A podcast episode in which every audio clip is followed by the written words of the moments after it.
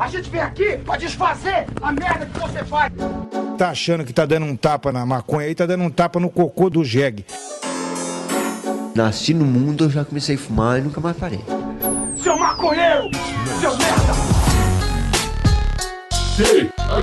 Show! É você que financia essa merda!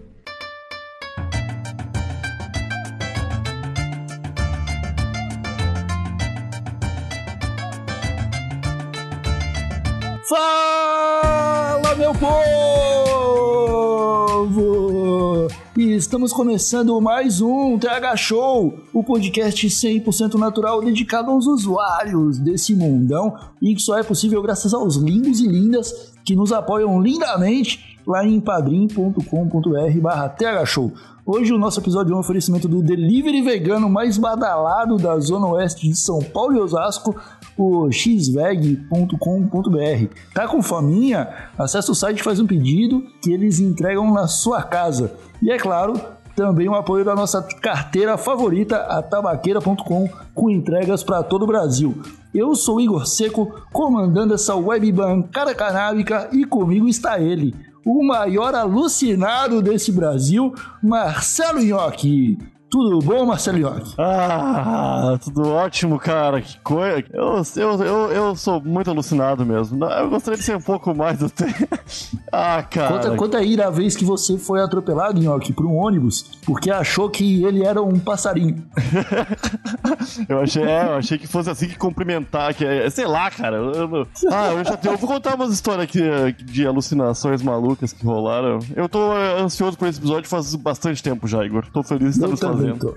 Eu também tô, Marcelinho, aqui eu também tô, porque o TH Show de hoje tá um pouquinho diferente, porque hoje viemos continuar com o nosso manual da psicodelia, esse episódio que fez um excelente sucesso e nós decidimos fazer um volume 2. E para enriquecer o conteúdo que trazemos aqui, é, obviamente contamos com a presença do nosso ilustre convidado, nosso grande amigo Rafinha Psicose. Tudo certo, Rafinha? Como que você tá? Ô galera, tô muito bem, feliz de estar de novo no show com vocês e poder compartilhar um monte de viagem ao hiperespaço. Bora! É, meus amigos, hoje o papo aqui é basicamente sobre LSD, né? Esse, essa substância que foi criada pelo Albert Hoffman. Só que eu queria ter uma dúvida, eu tenho uma dúvida aqui, ô Rafinha. Eu não sei se essa substância ela foi criada ou se ela foi descoberta. Sempre descoberta, né? A gente, toda vez que a gente vai falar de psicodélico, é, principalmente o- os nossos temas aí que a gente falou de DMT, agora a gente falar de LSD e depois talvez falar de psilocibina, todos eles são compostos que foram descobertos porque são produzidos por plantas. E, no caso, o LSD é produzido pelo ergu. Ergu é um fungo que dá no centeio. Os primeiros relatos aí que a gente teve, eu creio que foi na época de 1960 ou 1850, eu acho. Nessa época, eh, teve alguns relatos na Suécia de umas cidades que tiveram alucinações em massa. E aí as alucinações em massa foram É rastreadas. o tipo de alucinação que eu, que eu gostaria de participar, cara. Imagina todo mundo louco. Basicamente foi uma rave sem música.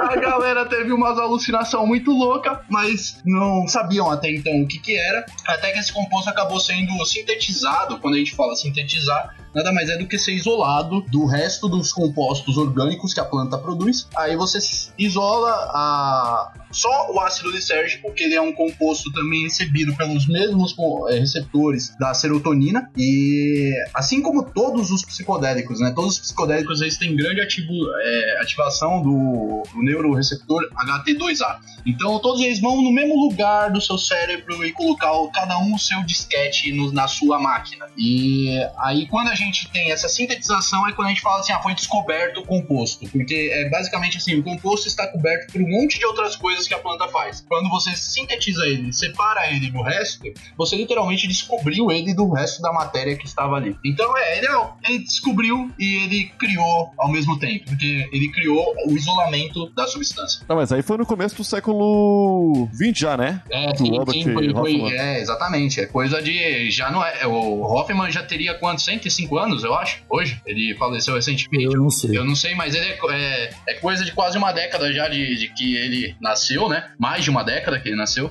E aí a gente pega, tipo, o tempo que já tinha relatos, era bem antes dele. Mas- Aí eles. Mas de um século, você quer dizer, né? É, mas de um século. Então, é, e- é, foi uma, uma pesquisa assim foi meio acidental. A gente, a maioria desses compostos, quando a gente descobre é, em laboratório, eles são meio acidentais, porque você não é que nem, vocês já repararam que não tem investimento para nenhum tipo de pesquisa disso? Por que isso? Porque geralmente o- os psicodélicos em si, eles quebram amarras sociais. Você de repente não sabe que o, aquela pessoa que está acima de você na, na cadeia social, ela não é mais do que você, ela só está em um lugar mais alto do que você. E isso não gera É, pode crer. incentivo, porque isso só promove o crescimento pessoal e não o crescimento é, da estrutura social que a gente tem, como a gente vê o que acontece na indústria farmacêutica do mundo todo. Então, se a gente parar para ver é, por esse lado, todas as nossas, as nossos psicodélicos ainda são pesquisa de guerrilha, porque ninguém tá fazendo investimento nisso, mas todos eles com os seus, os seus potenciais terapêuticos que estão sendo é, levantados por essa própria trupe de pessoas que está pesquisando. O- a, a gente, a gente vê que o, o LSD ele surgiu ali no- no- pela, pela metade do, do século XX e ele foi logo usado ou tipo, tentaram usar como um instrumento de guerra, né? Pra, Que louco, né, mano? ele, é, ele foi, ele foi usado pra, tipo, torturar é, prisioneiros pra fazer eles falarem, tá ligado? É uma loucura, assim. Cara, a gente Mas- tem aqui pessoas que estão conversando que tiveram experiências próximas com LSD, eu tenho certeza. Sim, E eu, eu tenho certeza. Não, e para e pensa agora que todos vocês, todos nós que já fizemos esse tipo de experiência, a gente sabe o poder dessas experiências. O quanto elas acabam formando caráter. Não só é, formando opiniões, mas caráter mesmo. As pessoas se colocam é, num sentido de empatia que não é comum num estado base sim. mente. Eu acho que eu acho que sim e acho que não. Acho que depende muito da preparação da pessoa antes de usar essa substância, porque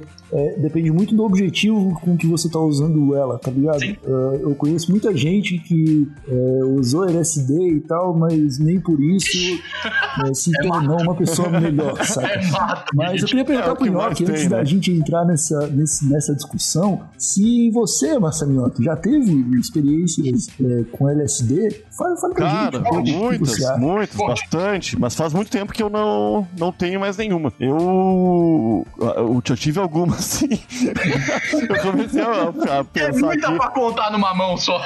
Cara, não, eu acho que não, não. eu Acho que não chegaram a 10 experiências, mas mesmo assim já é um número bem alto, né?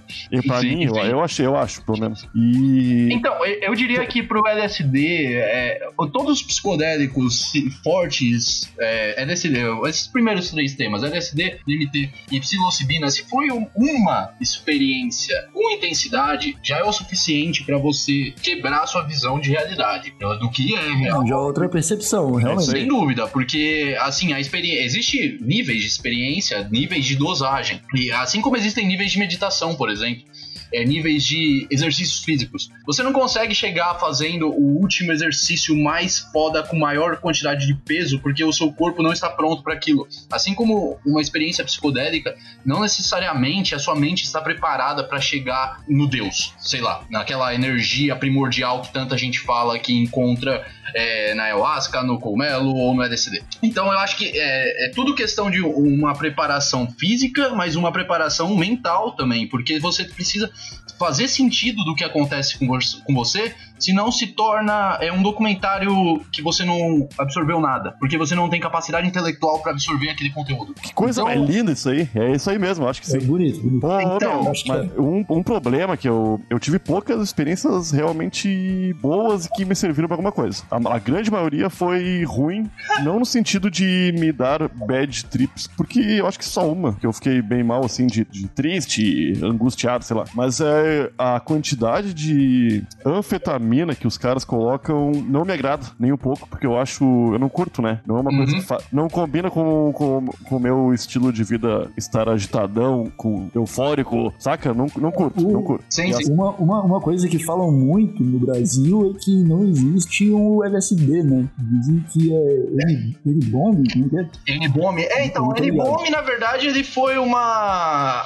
Uma popularização do LSD de que não não atendeu o mercado que poderia fornecer. Aí o que aconteceu foi que um dos, dos daqueles químicos de pesquisa que não estão cadastrados ainda na Federação de Drogas da, da, da América, por isso são chamados, são classificados assim, eles acabaram entrando aqui no Brasil e alguns deles, com efeitos semelhantes ao LSD, acabaram sendo passados como LSD. Isso é reflexo de uma política proibicionista que não, não se preocupa com a saúde da população, mas se preocupa em manter o sistema da forma que ele é. Então, a gente pegar e falar assim, ó, o N-Bomb é só o que tem no Brasil? Não é, porque tem até gente fazendo LSD em laboratórios é, clandestinos que eu sei. Pessoas que eu lidei na vida, que a gente acaba conhecendo e depois de muitos anos a gente descobre o que aquelas pessoas faziam. Então, tem existe mercado para enquanto existe mercado, vai existir oferta. A gente é, isso é uma verdade universal. A gente encontra isso em todos os mercados do mundo, por mais fechados que eles sejam, você encontra qualquer tipo, qualquer variação de substâncias químicas para alterar a consciência. É, é só saber procurar. A gente é a questão de por ser químico, por ser saber o que você tá falando,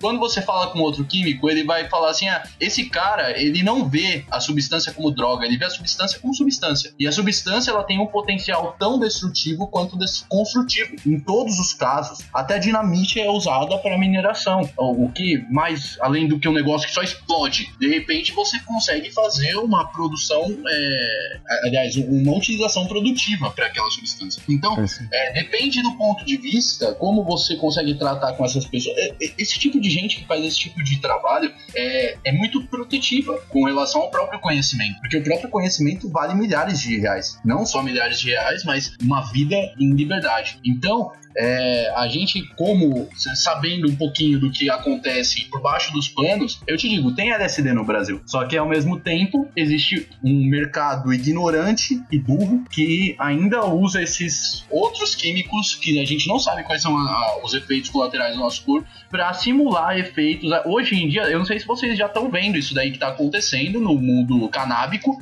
mas a gente tá tendo aí invasão de K2, é, como é que é o nome do outro? Spice. Vocês já ouviram falar disso? É, é, maconha sintética, né? Maconha sintética, que não é maconha. Isso Sim, é sim. basicamente o que os caras fazem É, de é tchanga, só que com outro composto, que não é o THC. Então, é, enquanto houver, é o que eu sei que eu vou te falar, enquanto houver a, a, a demanda, vai ter oferta. E a gente vai continuar ofertando esse tipo de produto enquanto não conseguir atender de uma forma rigorosa o mercado que quer alucinar e que vai alucinar. Seja ele seguramente ou não. Então, É isso aí. é, é, o, o tipo de conversa que eu acho que tem que ter nem é de segurança pública, mas é questão de saúde pública mesmo. É questão de todos estarmos seguros, independente das, das, das decisões que nós tomemos para ter com a própria consciência. Ô meu, e talvez tu possa, talvez não, certamente tu pode me explicar isso de uma forma gostosa de ouvir, porque tu é uma pessoa que entende disso, né? E eu nunca tive. Eu já, por mais que eu te conheça e já tenha passado bons momentos contigo, eu nunca falei sobre isso especificamente. Cara, a gente tem uma foto tão bonita aí, É uma das minhas fotos preferidas, mano. Aquelas fotos que tiraram de longe lá lindo, lindo, maravilhoso. A gente... Pode perguntar, foi mal, desculpa. Ô, meu, eu- eu- sempre que eu, que eu li, tentei me aprofundar um pouco mais, eu via a expressão que pode estar errada, que eu, faz bastante tempo que eu, que eu li pela última vez isso, que era parte por milhão, né? Parece que a quantidade da- dessa substância ativa do LSD é muito pequena, né? Tipo, Sim, é Tu microgramas, tá, né? tu tá perguntando se é homeopatia, Nhoque? Não, não, não, não. É que, o meu, é que o lance por ser tão pequeno assim, sempre foi uma coisa que me preocupava, me preocupou, porque, cara, qualquer tipo de descuido pode ser uma coisa que vai dar um baita problemão, tá ligado? E não ser regulamentado, nem, nem ter nenhum cuidado e, tá, e entrar no Brasil de uma forma ah, maluca, tipo, bah, eu sempre fiquei com muitas preocupações assim, e porque, cara, é, eu imagino o tamanho do conta-gota que eles usam, né? Pra pegar um. Sim, então, é, a questão é que geralmente, pra você ter uma ideia, os blotters, aqueles papeizinhos que a gente tá acostumado a, a negociar, eles são pingados. Então o cara pega uma quantidade e ele faz um, um pingo de uma substância do, do LSD numa, num solvente, e aí esse solvente ele coloca a- a- o selo inteiro dentro desse solvente, e aí ele espera absorver no papel, e depois é feita a secagem mesmo ao ar livre para que o LSD fique no papel. Esse processo, ele não é 100% exato. Você não sabe exatamente quanto você vai ter dentro daquela substância, mas você consegue testar. É simples, é um reagente que você vai lá, coloca o papelzinho e você testa para saber se aquilo que é que tem ali é, é- se é LSD mesmo. Dificilmente em um blotter você vai ter uma dosagem que seja perigosa para uma pessoa saudável. Mas a gente tem relatos, isso é algo que ainda continua sendo um pouquinho de especulação, porque como eu disse, não existem estudos firmados e com bastante credibilidade no mercado para a gente poder falar sobre isso, mas existem relatos de que o LSD com, com históricos de esquizofrenia ou, pro- ou problema mental, né, no geral, pode ser danoso para o usuário. Me faz sentido, apesar de a gente não ter assim, ah, beleza, olha, esses dados aqui são definitivos, mas ao mesmo tempo faz sentido. Então, é, a gente tem esse tipo de cuidado, esse tipo de cuidado seria muito fácil de fazer com uma simples redução de danos. A gente vê isso em tantos festivais hoje, não vê? Cara, Pois é, cara, é, eu, tiro, eu tiro essa possibilidade de fazer mal pra uma pessoa que já possui algum tipo de, de condição mental de uma experiência que eu tive quando eu fui pra Tomorrowland do Brasil em 2014, tá ligado? E eu fui com, com o grandioso Ivo Nilma, ele tava junto e tal, e ele falou, e eu, tinha usado poucas vezes é, o ácido e eu decidi que era a primeira vez que eu ia tomar um, um- um- como é que você chamou? Um, Blotter. eu, eu- eu chamo de, é um- eu chamo de microponto, né? O, o microponto Não, o microponto é outra coisa, cara. tomar O microponto é outra coisa. O que você tá falando é o blotter. O blotter é aquele quadradinho de papel. Tá, esse quadradinho. Foi, a- foi a vez que eu decidi que ia tomar um desse inteiro de uma vez só. Porque a, na- a gente costuma dividir ele em quatro, né? E as pessoas fazem isso. Você toma um quartinho desse papel. Fraco. Eu decidi que ia tomar um inteiro. e aí. e aí, cara, eu estava no no Tomorrowland acompanhando o show de um DJ que eu não me recordo qual era. E um dos telões tava passando aquelas, aquelas imagens, aqueles gráficos e tal, pra, pra você pirar, né? Em determinado momento, cara, a música virou e a imagem que apareceu foram de folhas caindo. Folha de árvore, aquela folha tipo canadense, da bandeira do Canadá. tá ligado? Sim. caindo assim. E eu, eu fiquei impressionado, achei aquilo muito bonito. Porque o, meu- o visual do bagulho tava muito forte. Quando eu virei pro Ivo Newman pra falar com ele, a cara dele se desmanchou e caiu exatamente igual as folhas que eu tinha acabado de ver. Nossa, que louco. E cara, isso me deu um cagaço que até eu perceber, até eu parar pra respirar e falar: Não, cara, você se drogou, calma, tá ligado?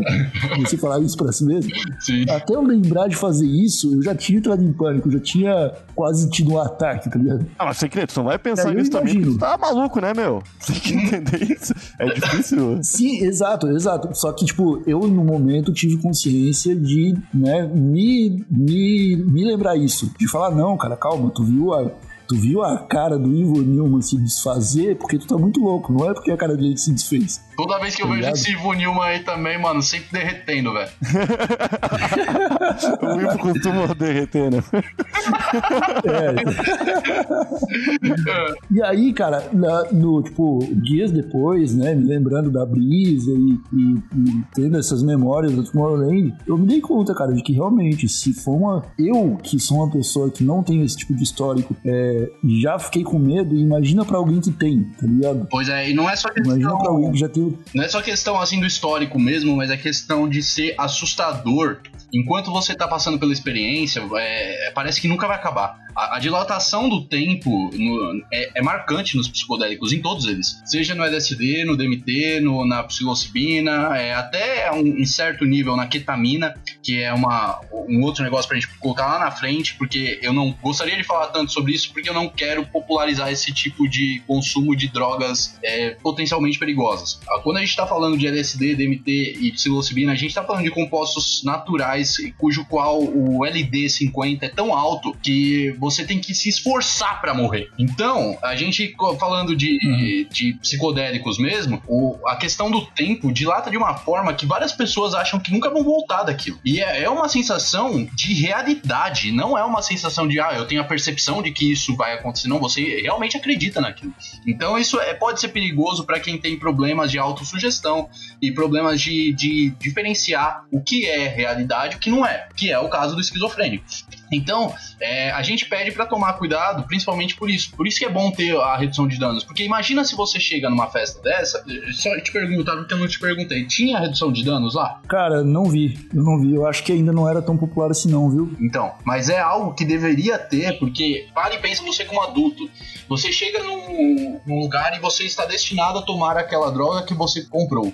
Se você chega no espaço e testa aquela droga e ela não é a droga que você imagina que fosse, você está em sua própria conta e risco, mas consciente. Então você vai diminuir a dosagem, você vai é, tomar isso as precauções ca- cabíveis para fazer com que aquela experiência seja tenha o menor risco possível. É por isso que chama redução de danos, porque o dano vai ocorrer, seja social, seja mental, seja emocional.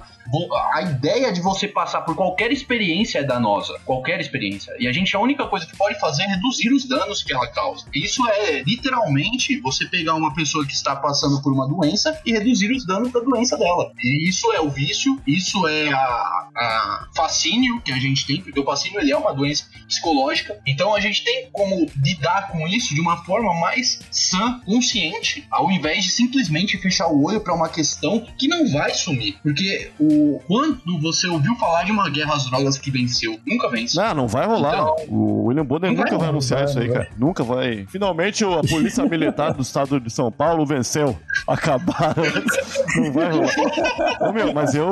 Cara, a gente vê cada apre- apreensão aí. Às vezes os caras postam lá, o cara prende- prendeu o cara com baseado. Porra, irmão. É. Olha o tanto de, Não, não de faz- não dinheiro. faz sentido, meu, não faz né? O, o, o dinheiro que, o- que os governos já gastaram na guerra às drogas, se fosse investido em qualquer coisa, meu. Se fosse Qualquer coisa. qualquer coisa ser melhor pro, pro, pro país, tá ligado? Eu não sei, meu, o Brasil Meu anualmente Deus, deve ser alguns milhões aí, cara. E sem falar nas vidas dos policiais, né? Chega a trilhão, pô. Né? Ô, meu, É, eu, eu acho que assim, Eu acho que, eu acho que se você calcular o quanto é investido é, de maneira direta, tipo, na, na polícia e quanto é, é tirado porque você prejudicou uma economia que tá tentando nascer, tá ligado? É tipo isso. Não, É, mas lá. é questão assim, a gente. Esse tipo de conversa que eu tô tendo com vocês é porque a gen- vocês já têm esses demônios sociais desconstruídos. Vocês já tiveram contatos com essas substâncias. A gente, hoje, eu como porta-voz de toda uma comunidade científica ah, é, underground, não é underground seria, mas um- uma. fora da lei, nós somos Sim. pesquisadores fora, da- fora da lei, porque a gente não tá enquadrado. Qual que é o termo certo? Criminoso. É, eu vou, vou usar esse termo assim de underground. A gente, como Underground os pesquisadores undergrounds, a gente é, tenta fazer o quê? Desconstruir essa imagem das pessoas que têm esses preconceitos. Porque geralmente as plantas falam com as pessoas e a gente não tem que falar muita coisa. A gente só tem que dar o acesso para elas. E falar assim: ó, você vai entrar em contato com algo maior do que nós, que é uma substância tão pequena. Que, para e pensa, hoje o tamanho de um vírus e tá mudando o mundo.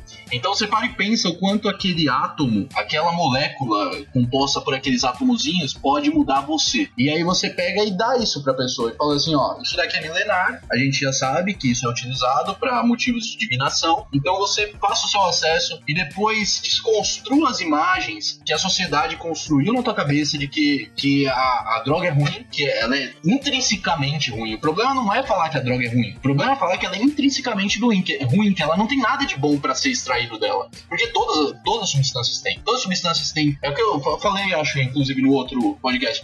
O martelo pode ser feito pra usar uma casa ou pra martelar o dedo. Assim como qualquer substância pode ser feita pra ambos os lados. Então a gente tem que ter é, parcimônia de falar esse tipo de coisa, porque pode ser chocante pras pessoas quando eu falo assim, ah, eu vejo Deus nessa planta. Sim. Porque É. você tá mexendo Eu, eu queria crença. entrar nesse assunto. Eu queria entrar nesse assunto, Rafinha, porque é uma parada que eu sempre sinto quando eu tô sob o efeito de alguma substância como essa, cara, Hum. é que é, eu, eu fico vulnerável e aceito sugestões, saca? Ah, é, tipo, sugestionável, como se, É, então eu, eu fico imaginando, cara, é, na força que uma, que uma substância como essa tem, por exemplo, se for utilizada por um pastor para fazer Hum. os fiéis verem Deus. Bom, saca? a gente, E eu acho que é, tem alguns relatos de algumas seitas, alguns culto- cultos, né, americanos que surgiram e que acabaram em tragédia por causa de substâncias. Substâncias, seja álcool, seja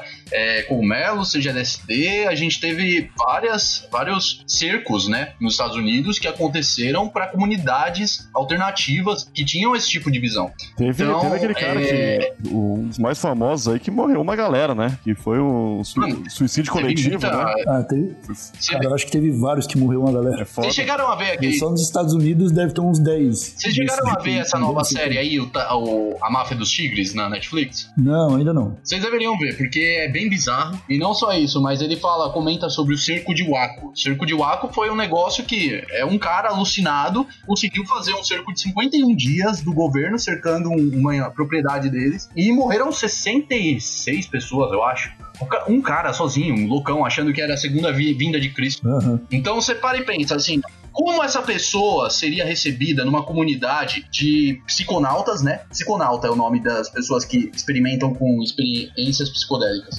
Os psiconautas tratassem de uma pessoa dessa como ela é, como uma doente, ao invés de a segunda vinda de Cristo. É questão de redução de danos. A gente vai ter esse tipo de. Eu, eu com a experiência que eu fiz com milhares de pessoas, eu pre- presenciei um caso no qual a pessoa se inebriou com o próprio ego. Ela se sentiu muito grande por estar na presença daquela experiência. E aí você tem que virar pra pessoa e falar assim, ó, você tá tendo essa experiência, mas todos podemos ter. Você não é especial por causa dessa experiência, mas você é especial. E isso é, é um papo de psicólogo. Eu, a minha mãe é psicóloga, então eu tenho como fazer esse tipo de análise de uma pessoa que está desequilibrada. Ah, mas não é todo mundo que tem esse tipo de capacitação, é por isso que eu falo, a gente seria muito legal se eu recebesse pra fazer isso, mas eu nunca recebi. Eu sempre fui um side job. Eu, é, é, eu sou uma uma gamer girl que faz um webcam de graça, tá ligado? Então, eu queria receber pra fazer um webcam. Não é? Ó, mas eu. A gente tava falando de pessoas que têm propensão a algumas doenças psicológicas, né? E isso pode ser um pouco danoso, ou às vezes muitos. Pá, não se sabe muito bem, né? Porque não tem estudos.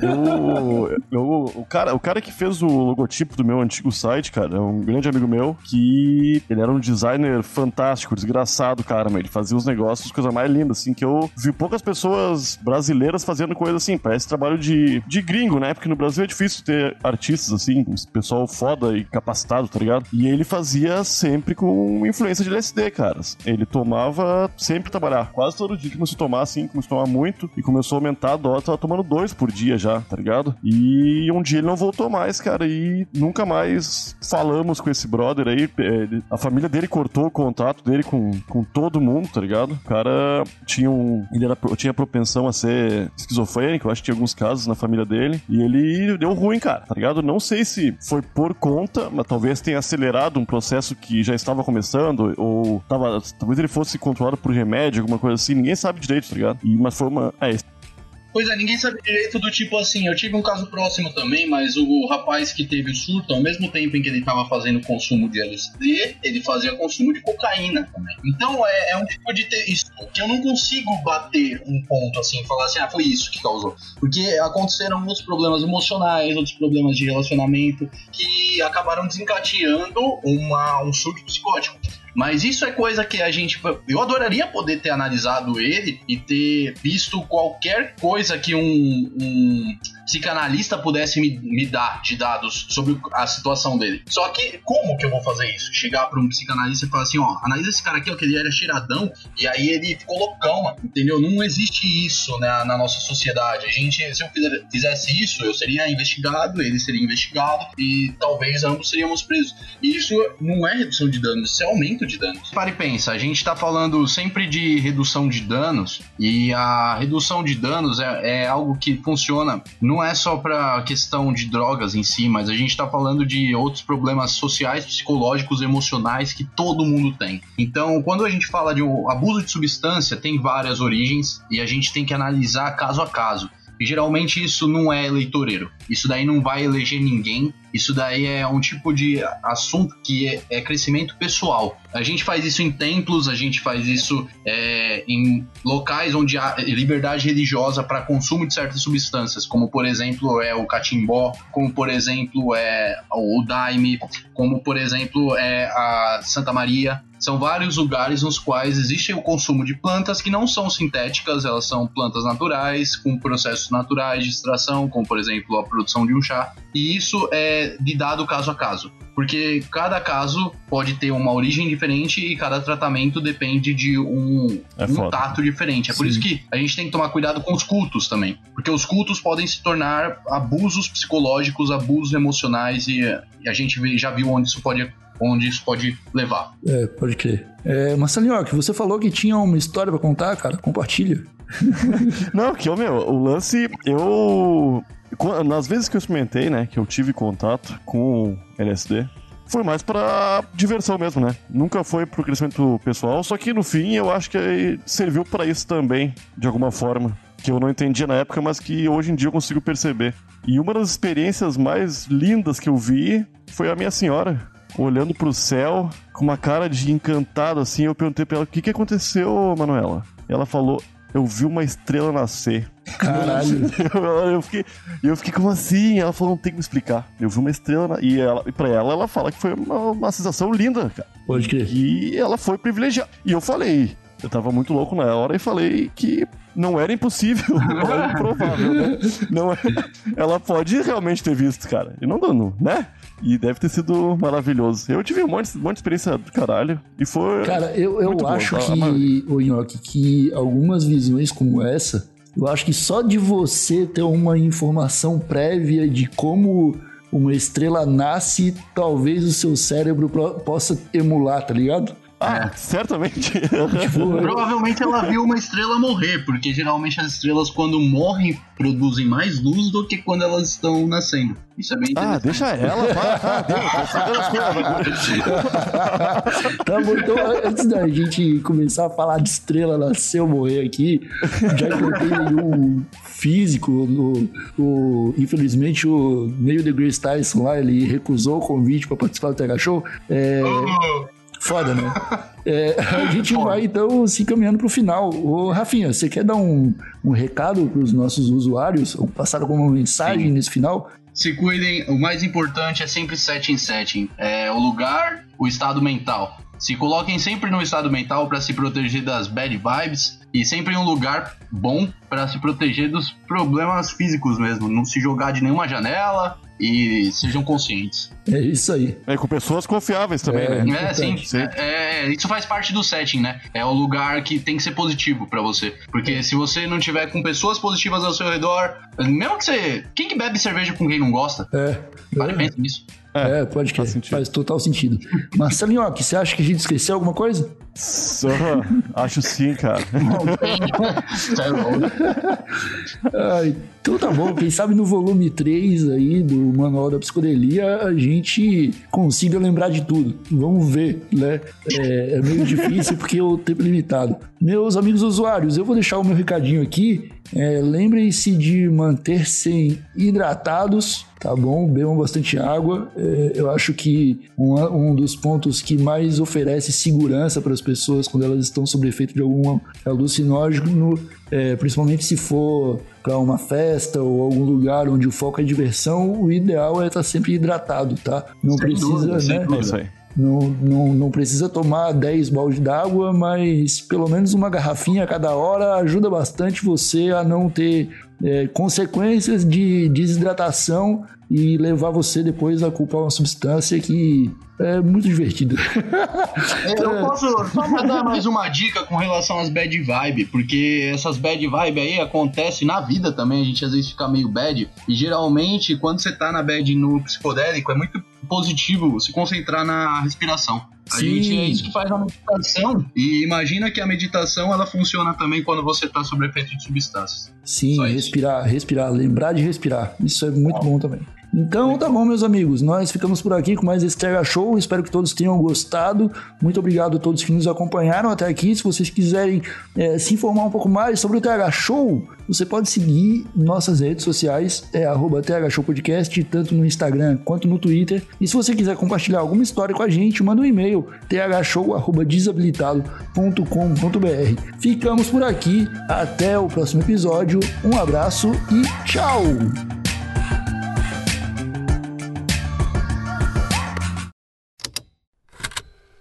Estalo Podcasts.